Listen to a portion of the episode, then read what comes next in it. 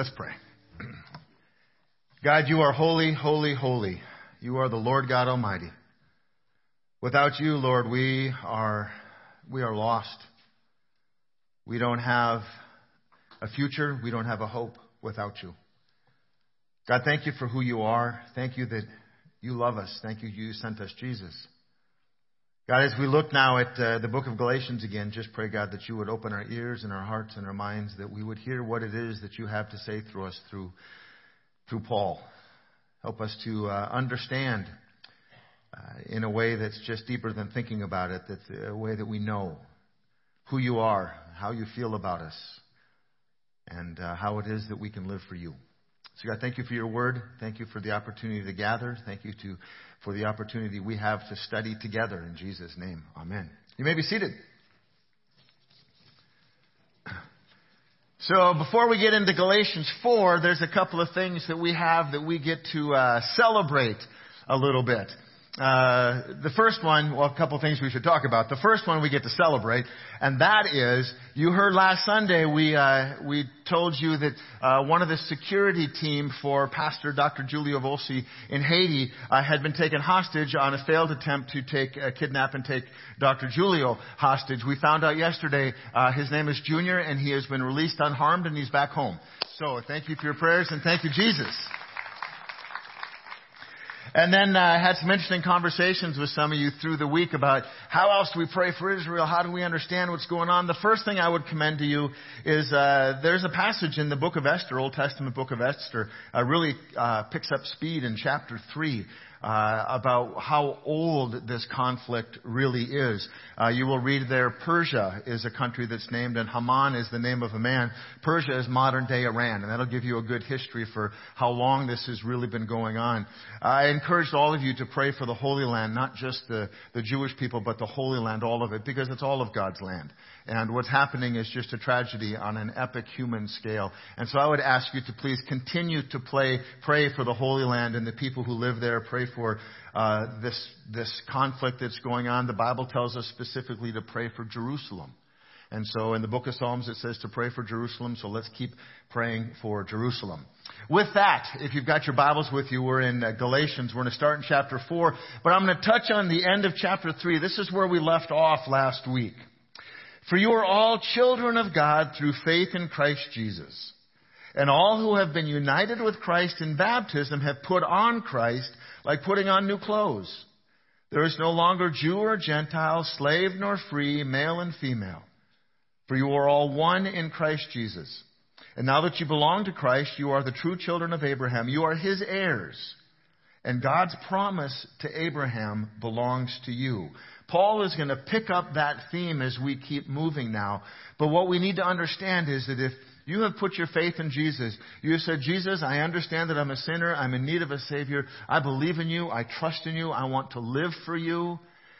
You have been redeemed and been made righteous because of Jesus. Paul's message last week, it's not your good works, it's not how hard you try, it's not all the good things you do. It's not like there's this heavenly tally of good versus bad. It's only got one thing to do with any of it, and that is, does Jesus know you? Have you given your life to Him? Paul goes on in chapter 4, and he's getting, sounds like a little bit frustrated and a little bit desperate, trying to figure out how to get people to understand. He's passionate. This is a church full of people that he knows personally, and they're being led astray. In fact, he started last week with chapter 3, You foolish Galatians. I made the statement if Paul was writing a letter to us in America, he would probably start at, You foolish Americans. Have you forgotten? Well, he's going to go on and he's going to continue here in chapter 4. And he's trying to make his point clear. He's doing the best he can to get the people to see. Think of it this way, he says. If a father dies and leaves an inheritance for his young children, those children are not much better off, much better off than slaves until they grow up, even though they actually own everything that the father has. Think about it today. It's an estate. Maybe some of you grew up and had a trust. Maybe you still have a trust. You still have money. Uh, it's a legal thing where you are able to secure a parent's assets and make sure that they're transferred to the next generation. But see, parents and attorneys are smart. They don't let you have it when you're seven. There's a guardian to that trust. And the guardian's job is to make sure that that money is well cared for, that it's invested, and, and, that ideally there's more of it than there was when the trust was created until you reach an age where your parents say, at 18, eh, maybe not, 21, possibly, 37, more than likely, you're smart enough to be able to handle the money on your own. In the meantime, there's a guardian that takes care of that while you grow up. Paul is using that as an example. That you've got everything you have coming to you has your name on it because it has your father's name on it, and your father's given it to you. But until you're able to make the big decisions for yourself, there's something, somebody else that's taking care of it. Those children, verse 2, have to obey their guardians until they reach whatever age their father set. And that's the way it was with us before Christ came. We were like children. We were slaves to the basic spiritual principles of this world. Well, number one, we know that we were in bondage to sin. That outside of Jesus, we can't live a life that is anything but a sinful life. And even with Jesus, our sins are forgiven and we continue to sin. But he talks about the basic spiritual principles of this world. If you don't know Jesus yet, that doesn't mean you're not a good person. Being a Christian doesn't mean you've got a market on being the good person in the world. Being a Christian means that we try to model our lives and live for Jesus as our example. But for all of the people who are not Christians, it doesn't mean that they're necessarily bad people. They still have rules. If you remember your life before you became a Christian, you probably considered yourself to be moral. That was a rule. You set the morality, but you had morality. You had ethics spiritual principles that were basic that you said, here's the boundaries that I'm going to live by. Here's where I'm going to live my life. Maybe it was following the stars. Maybe it was the planets. Maybe it was other religions. Maybe you read some of the Old Testament and you said, I'm going to keep the Old Testament laws really, really carefully. I'm going to follow all the festivals and all the feasts because that's what they did before Jesus came. That's the old spiritual principles that the world was under. Paul grew up under them. Paul knew them better than anybody, and he says, you know what? Those aren't the things that save you.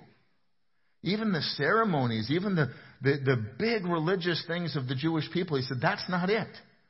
He goes on in verse 4, he says, when the time came, God's appointed time.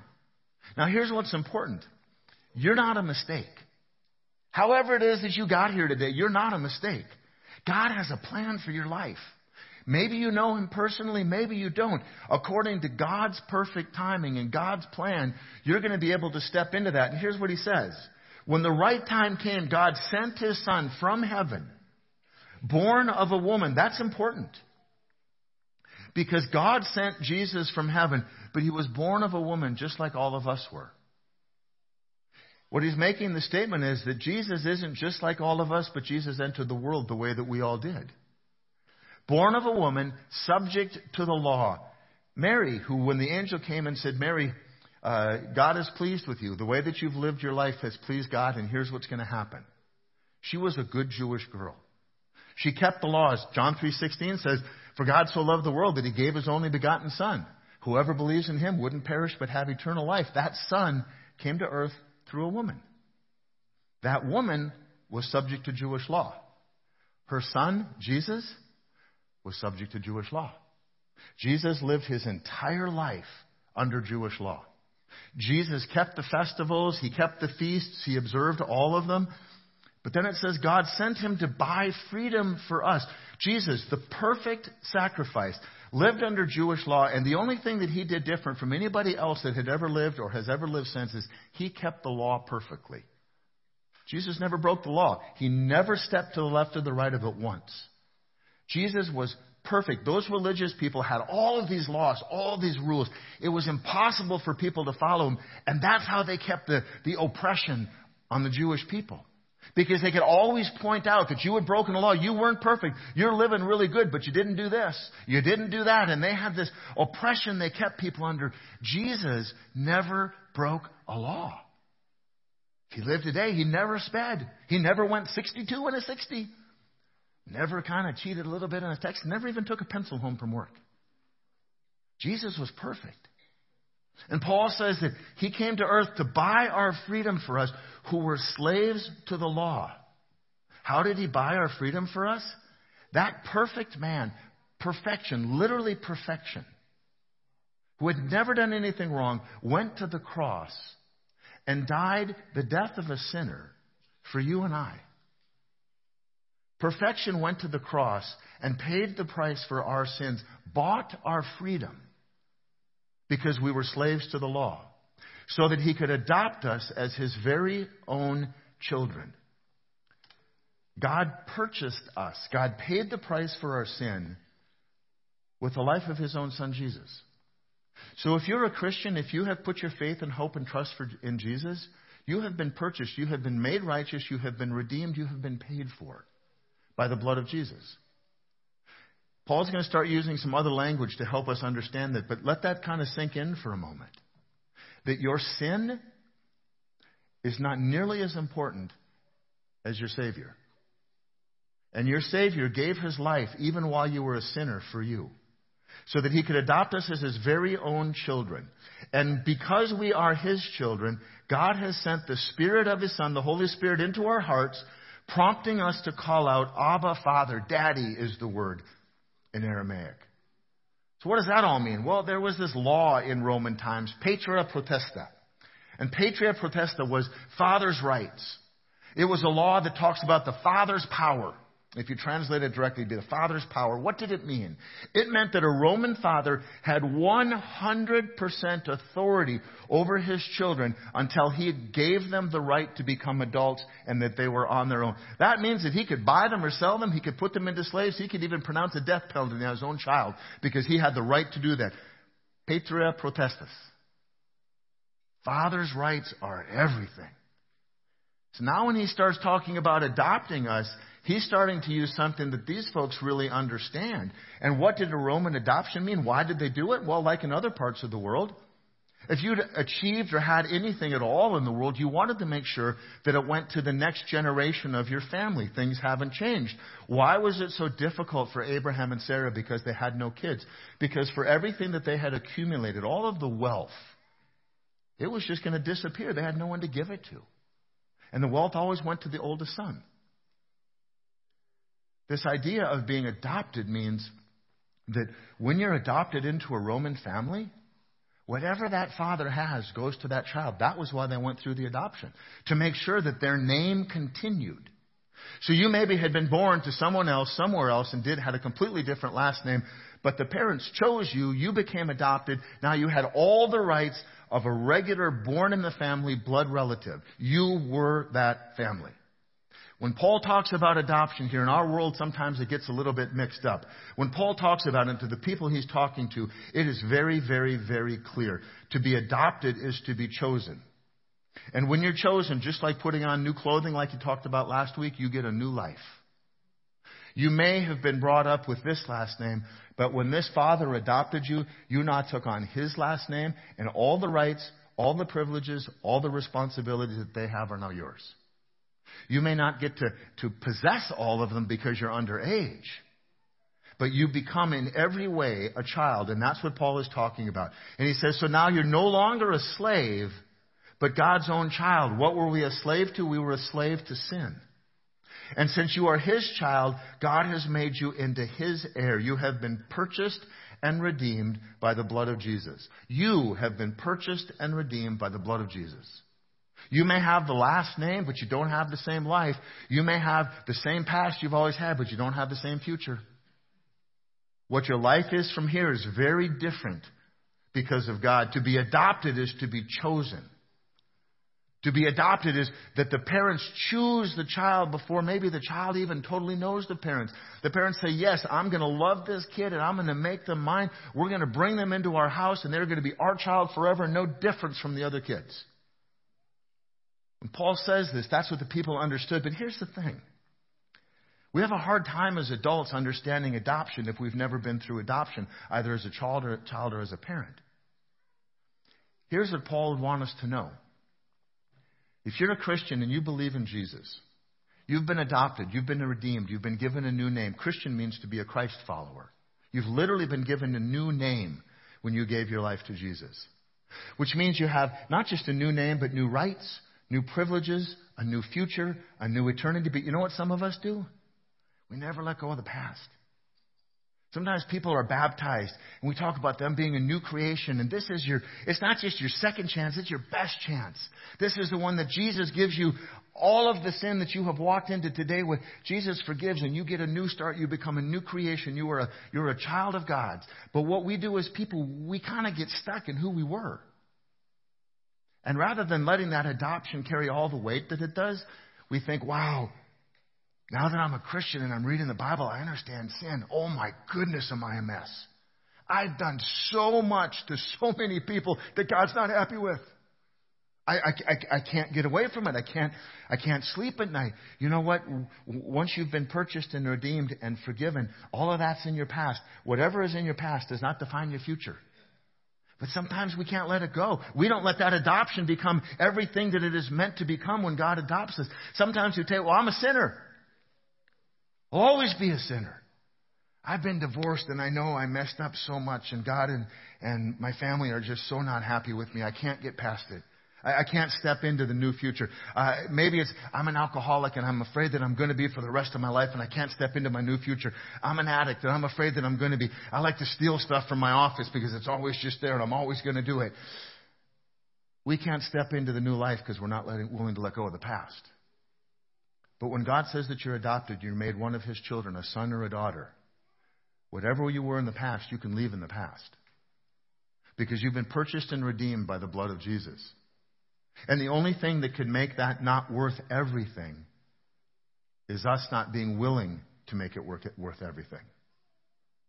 It says, Before you Gentiles knew, knew uh, God, you were slaves to the so called gods that don't even exist. You were slaves to the so called gods that don't even exist. Small g. How often do we serve things? And what Paul means when he says gods that don't exist, it means that gods that don't exist in eternity. A God is something that you worship that, that lasts forever. Our God, capital G, our Creator and Redeemer, has been here forever and will be here forever. He said, You worship gods that don't even exist. How many things do we worship? Do we give our time and our attention and our money to that end the moment we die? They stay right here on earth and they go to somebody else, which means they weren't even yours in the first place. You were a steward of those things. He talks about gods that don't even exist. So now that you know God, or should I say, Paul says, now that God knows you, why do you want to go back again and become slaves once more to the weak and useless spiritual principles of this world? So often we take that gift that God gives us in our redemption and salvation and we say, but I miss my old life. I miss what I used to do. I miss my friends. I miss living that way. We give it all up and we backslide and just become exactly who we were. Why in the world would we take our adoption and walk away from a family that chose us to go back into a life while we were slaves, while we were slaves to sin? Why would we do that? You're trying to earn favor with God by observing certain days or months or seasons or years. Maybe they're worshiping Jewish festivals and feasts and calendars. Maybe they're worshiping the stars. Maybe they're worshiping the, the horoscope or the zodiac, the things that count time but don't mean anything. Then Paul gets to the heart of it. And, this got me, uh, I told you last Sunday, I might get some emails, and I had some great conversations this week with people who didn't agree with me. And that's all right. You don't have to agree with me. I just need to be able to make sure that I'm grounded in God's Word. And Paul's next phrase here means so much. He says, I fear for you. I don't like standing up here saying things that you might not agree with. I don't like saying things that might rub you the wrong way or go against what you believe or stand what you want to want to live as your truth or maybe you've brought them in as part of your old morals and ethics or whatever it is. But Paul says, I fear for you. I think anybody with a pastor's heart fears for people. I fear for me. I, I fear how easy it is for me to slide away. And I fear for you, and my job is to tell you here's what God's Word said, and here's what it means in your life. I'm not even going to say, I'm sorry if you don't like it. I'm going to say, that's part of my responsibility. Paul says, I fear for you. Perhaps all of my hard work with you was for nothing. I don't know of a pastor who cares about people who hasn't had that thought. Perhaps all of my hard work for you has been for nothing. Dear brothers and sisters, Paul says, I plead with you to live as I do in freedom from these things, for I have become like you Gentiles, free from those laws. Paul was a Jew of Jews. He knew the law better than anybody because he was a leading rabbi under the training of the leading rabbi. And he says, I became like you. I gave it all up, free from those laws. Faith in Jesus alone. Good works aren't going to get you there, folks. Faith in Jesus is all we have. He says, You didn't, and he's talking about being a minister now. You didn't mistreat me when I first preached to you. Surely you remember that I was sick when I first brought you the good news. But even though my condition tempted you to reject me, you didn't despise me or turn me away. It makes me wonder how Paul showed up with the Galatians. My guess is he wouldn't have gotten a TV show and he wouldn't have had a big national following as a televangelist. Something about him didn't look right, or they're thinking, you know, if you're going to be this big preacher, you got to look better than that. You don't dress right, or you talk funny, or whatever it is. He says, but you didn't mistreat me. I tried to bring you the good news even when I was sick. You didn't mistreat me. But even though my condition tempted you to reject me, you didn't despise me or turn me away. No. You took me in and cared for me as though I were an angel from God or even Christ Jesus himself. They treated him well. But then he says, Where's that joy and grateful spirit you felt then? I'm sure you would have taken your own eyes out and given them to me if, I had, if it had been possible. Where's that joy and grateful spirit you felt then? When you first became a Christian, you felt different. Maybe you were a, a, a crockpot Christian and you spent a long time on a low simmer before you finally decided to give your love to, life to Jesus. Then I met some microwave Christians. You just heard the good news and boom, that's what I want. That's going to be my life. Either way, when you meet Jesus and Jesus becomes real to you, you're changed. In that moment, you're changed. You can't have a, con- a, personal encounter with Jesus and not be changed. If you haven't been changed because of Jesus, your personal encounter was probably held back by you, not by Him. And, and there's this joy and there's this gratitude and there's this realization of who I've been and how I've been living. God, I don't want to do that anymore. That life is a dead end road and I know it, but I just keep pushing down it because it's the only thing that I know. He says, Where is that joyful and grateful spirit you felt then? So often it's the church that knocks the joy out of us. You know, I wonder. 25, almost 25 years of ministry, you know, I've, I've yet to meet someone, you can think about this. If you've ever said, I've been hurt by church, I've been hurt by the church. I've been angry with God because I've been hurt by the church. I have heard that hundreds of times. So much of what this place has been about is trying to understand and address that. But I would be willing to bet if you think about when you've been hurt by the church, the church had nothing to do with it because it's a building. What you, were church, what you were hurt by is someone who you trusted as a brother or sister in faith. You were hurt by a person. It was what a person did that you believed that what you understood as a Christian they shouldn't do. Maybe they lorded authority over you. Maybe they pretended they were spiritually superior. Maybe they told you you weren't good enough or they told you you were a sinner or whatever it was. There was no grace involved and they were mean. We don't get hurt by the church. We get hurt by people. Where is that joyful and grateful spirit? I'm sure you would have taken out your own eyes and given them to me if it had been possible. They were so happy that Paul was there. They treated him so well, they would have taken their eyes out, he said, if you could have done that. And he says, Have I now become your enemy because I'm telling you the truth? It's amazing how quickly that tide can turn. Maybe when you first became a Christian, the first person you met, the one that you looked up to in the faith and that walked you to meet Jesus and spent all that time with you, suddenly didn't want to have anything to do with you anymore. They just weren't there. You were on your own. Go figure it out now. They were on to the next person. Where did that joy go? Paul says, where, did that joy go? Have I become your enemy? And that happens. And as Christians, we have to guard against it and not let that happen. We have to be the ones that maintain the joy, not the ones that become enemies of people because they tell the truth. Those false teachers are so eager to win your favor, but their intentions are not good. They want you to follow them, but what they're trying to accomplish isn't good for you. They're trying to shut you off from me, Paul says, so that you will pay attention only to them. Nothing has changed in the world. Look to the fruit, not to what they say, but look to the fruit of whatever their ministry is.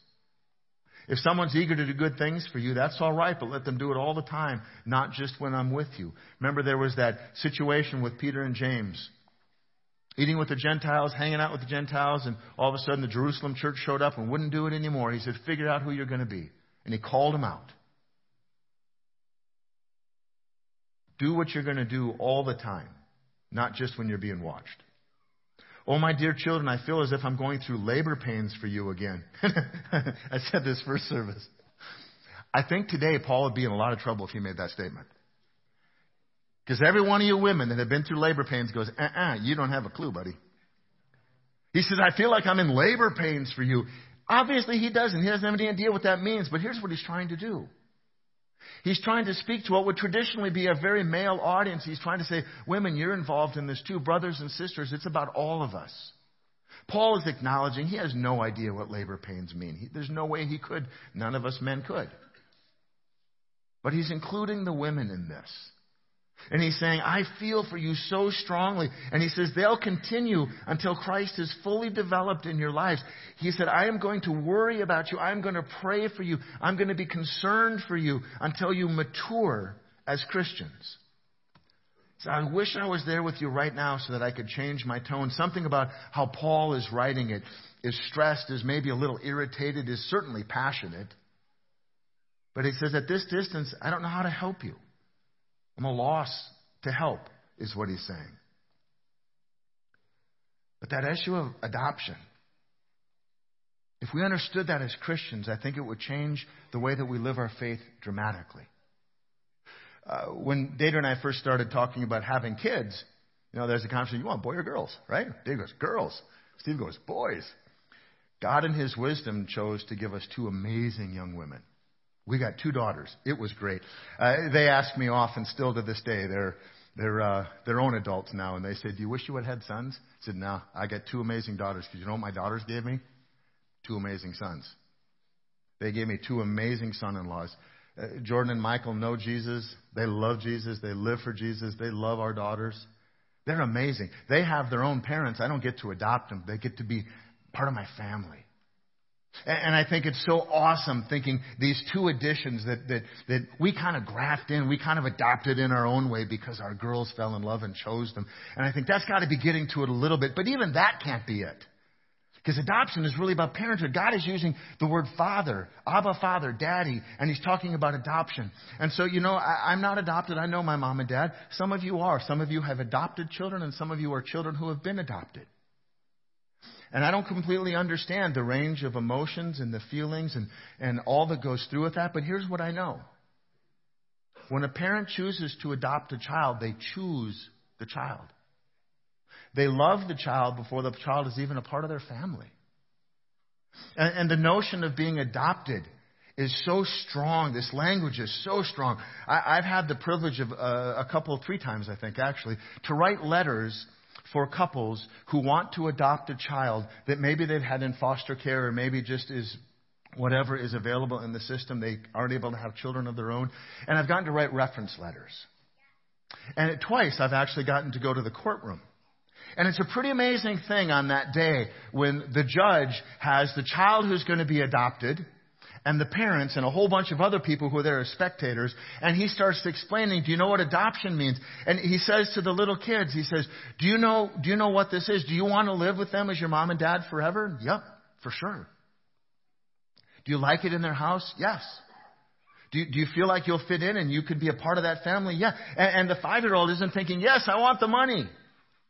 The five year old is thinking, I want a mom and dad. And then the judge turns and looks to the mom and dad and he says, are you sure about this? This is a permanent thing. This is forever. This is, this is a, this is a long term deal. And the parents say they're yes. And, and one time I remember this, this judge being just amazing because he was kind of stern. And he said, Here's what happens today going forward. Today you get a new last name. Today, everything that happened in the past changes because your parents have chosen to adopt you and love you, and you're going to live with them forever. Do you understand that? Maybe. Do you understand what it means that God has chosen you and has adopted you, and He paid the price for you? And Jesus' death on the cross, His blood is what bought you, has redeemed you. You're not a slave to sin anymore. Because of Jesus, you have been redeemed. You have been adopted. You have been made a part of God's family. It's not just a today thing, It's a forever thing. And here's the thing sometimes adopted kids are just like us as adult Christians. We have a hard time getting, getting away from our past. And maybe adopted kids do some things that aren't very smart. And maybe they act out and whatever, but you know, parents still love them. And sometimes in adoptions, there's really hard decisions that have to be made and really tough relationships that, that come about. But you know, you and I, we always haven't been so easy for God either. When the Bible says that you were a slave to sin, you were. It's all those things that we couldn't escape. And if you're here today and you said, you know what, I, I love Jesus and I've given my life to him, but I'm still struggling. You're in good company. You're a room full of people who are still struggling. But here's what I want to encourage you. If you're struggling because of a divorce, if you're struggling because of an addiction or alcoholism or some habit or hobby of yours that you know needs to go away, you can give it to Jesus and you don't have to carry that with you into the rest of your life. Who you were yesterday, who you are at this moment, does not define who you have to be in Jesus going forward. Because when God adopted you, He adopted you into His family forever. And He redeemed you from that life of sin. He redeemed you from those bad decisions. He redeemed you from all of those things that you did that drove you away from Him. And when the Bible says that you're a child of God, it means that you're a child of God forever. That's why Paul uses the language of adoption. God chose to love you. Jesus died for you while you were still a sinner. God didn't start to love you when you decided to follow Jesus. God loved you long before that. So, wherever you are in your faith today, here's what I want you to know Jesus paid the price for everything you've ever done wrong.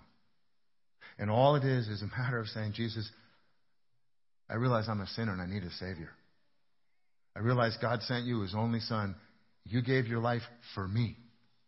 Jesus, I want to live for you. I accept you as my Savior, but I want you to be the Lord of my life. I want to live for you right now. I don't want to live for me anymore. I don't want to just be called a Christian. I want to live as a Christ follower. That's what it is to be adopted. Let's pray. God, thank you that Paul uses language we understand. Thank you that he uses examples from our life 2,000 years later that we can relate to. God, what we can't completely understand is how it is that you love us. We see what we do wrong. We, we want to point to the good stuff. We want to talk about all the things that we do right. But God, in the quiet of the day or the quiet of a night, we know what we do wrong. We know who we are. We know how it is that we've broken your heart and not done what you've asked us to do. And God, outside of Jesus, there's nothing we can do that will make us righteous before you. There's no way in the world that we'll ever be redeemed from our sin except for Jesus' death on the cross for us. Thank you for him. God, thank you for what it is that you have done through Jesus that we cannot do for ourselves, that we can be adopted sons and daughters of the most holy God, Almighty God, our Creator and our Redeemer. In Jesus' name, amen. So, uh, in a minute, we're going to have ushers come forward and we're going to receive tithes and offerings. Uh, it occurred to me a while ago that our congregation has changed a bit. Two years ago this month, we started out with a capital campaign. And the reason was we had two things that we wanted to address as a congregation. Now, I'm not quite sure why in God's timing, and I think there's a little bit of God's humor. I'm not quite sure why God called us to do that in the middle of a, camp, uh, of a, a COVID uh, lockdown. Because we had talked about it before, and, and this is the time that it was time for us to start. And so the reason for that capital campaign was twofold to help us carry out our mission of loving Jesus, loving people, and teaching people to love Jesus. The first part of that capital campaign was to pay off the second part of the contract with the Methodist Church, which is all the land that basically surrounds this building. Uh, we entered into an agreement with them, and we owe them we owed them one million on this land and 1.5 on the rest. And it was actually less than what we were looking at for everything else we were looking at to move into, and we got all of this. So we started a capital campaign to pay off that 1.5 million, which we still need to do. The second thing was God has blessed us with His most precious part of His world and creation, and that's human souls. And a lot of those human souls are very young, very young and very little. And we decided to make it a priority for us to build a building where they could gather safely rather than having to run around a campus. Not an expensive building, not a fancy building, just a building that would contain the growing numbers of young people that were coming here in order to meet Jesus and start a relationship with Him. That's the second part of the capital campaign. I realize a lot of you have never been really made aware of that, never invited to be a part of it. Uh, we made three month, a three year commitment. A lot of us did uh, on this the capital campaign two years ago, and so we've got these cards. They're still here. They're out in the entryway. Uh, if you are new to us and you haven't been a part of this journey, if this is your church home, we would love for you to join us because you know God has all the money in the world, but the funny thing about God is He gives it all to us.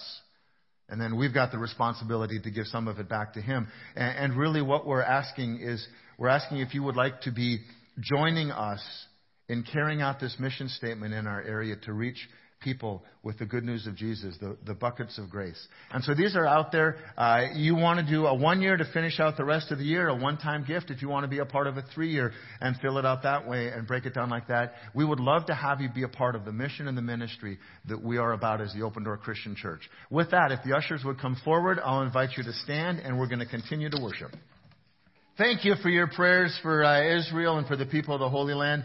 Uh, the Bible tells us in Psalms that we're to pray for Jerusalem. I'd encourage you to continue doing that. Realize that Israel, as is all of the earth, is all of God's land. And so we need to be praying for all of those people of the Holy Land and for peace. Uh, it's something that seems to be spreading out globally more and more, and so we just need to spend our time as Christians praying as much as we can. Also, we invited you to buy Christmas planters as a fundraiser for our young people, and Cindy challenged you to buy a hundred. Well, congratulations. You way outdid yourselves and you bought 144. So thank you for that. Uh, a big part of what allows uh, ministry for our kids to be able to move forward. So thank you very much. Also, continue in prayer for Haiti Teen Challenge, Dr. Volsey, uh, their board, and the people, the men and the women who are a part of that ministry. Uh, it is tough right now in Haiti. Things are just things are not working well for those people, and uh, they need our prayers as much as we can. Also, there's a whole bunch of folks that aren't here this morning, but they've got a very good reason because uh, like 20 of them went down to Bradenton, Florida. I know a tough duty, right? They went to Bradenton, Florida for, Florida for the Recovery Church Leaders Convention. And so we've got a whole bunch of our leaders that are down in Florida. Please be praying for them. It is a time for them to learn, to grow, uh, to expand the ministry that God has called Recovery Church to, that we get to have as a part of our church family. So lift them up. And then as a part of that, I got a notice about a week ago, they are open, Recovery Church is opening their 50th location. Their 50th location, yeah. That's really cool. I was joking with Phil uh, probably two years ago. I said, "Man, this movement is just taking off. You're going to have to be Recovery Church International pretty quick. You just got to get the the logo and everything down." Now, guess what? They just opened one in Costa Rica. It is now Recovery Church International, which is really cool. Yeah, so good for that. Uh, good for them. And thank you for helping to be a part of that. Uh, the prayer lights are open, which means these two ladies who are here to be on the front line of the battle that we are waging against the powers and the principalities of this world are up here to pray with and for you. Uh, lines will politely form. I said lines, and last week we had five people at one of them, so I'm just going to keep saying the lines. The lines are going to form here. Please come on forward and, and, and uh, take advantage of that opportunity to have them pray with you. Uh, last thing, here's what I want you to go before, but think about before you go. God chose you and God adopted you because you, even in your sin, the Bible says, were worth saving. Jesus gave his life for you even while you were still a sinner. That's how important you are to God. If you think you don't matter, God adopted you because you were worth saving. Now, what we get to do is we get to spend the rest of our lives not trying to, to meet all the criteria and all the conditions of being a good Christian. No, we get to go live for Jesus because Jesus has paid the price for our salvation. We get to walk through life splashing those buckets of the good news of the gospel and grace. Not because of who we are, but because of who Jesus is and what He's done for us. Next week, we're going to talk about the power of God in your testimony. One more song before we go. Thank you for coming, everybody. Have a great week.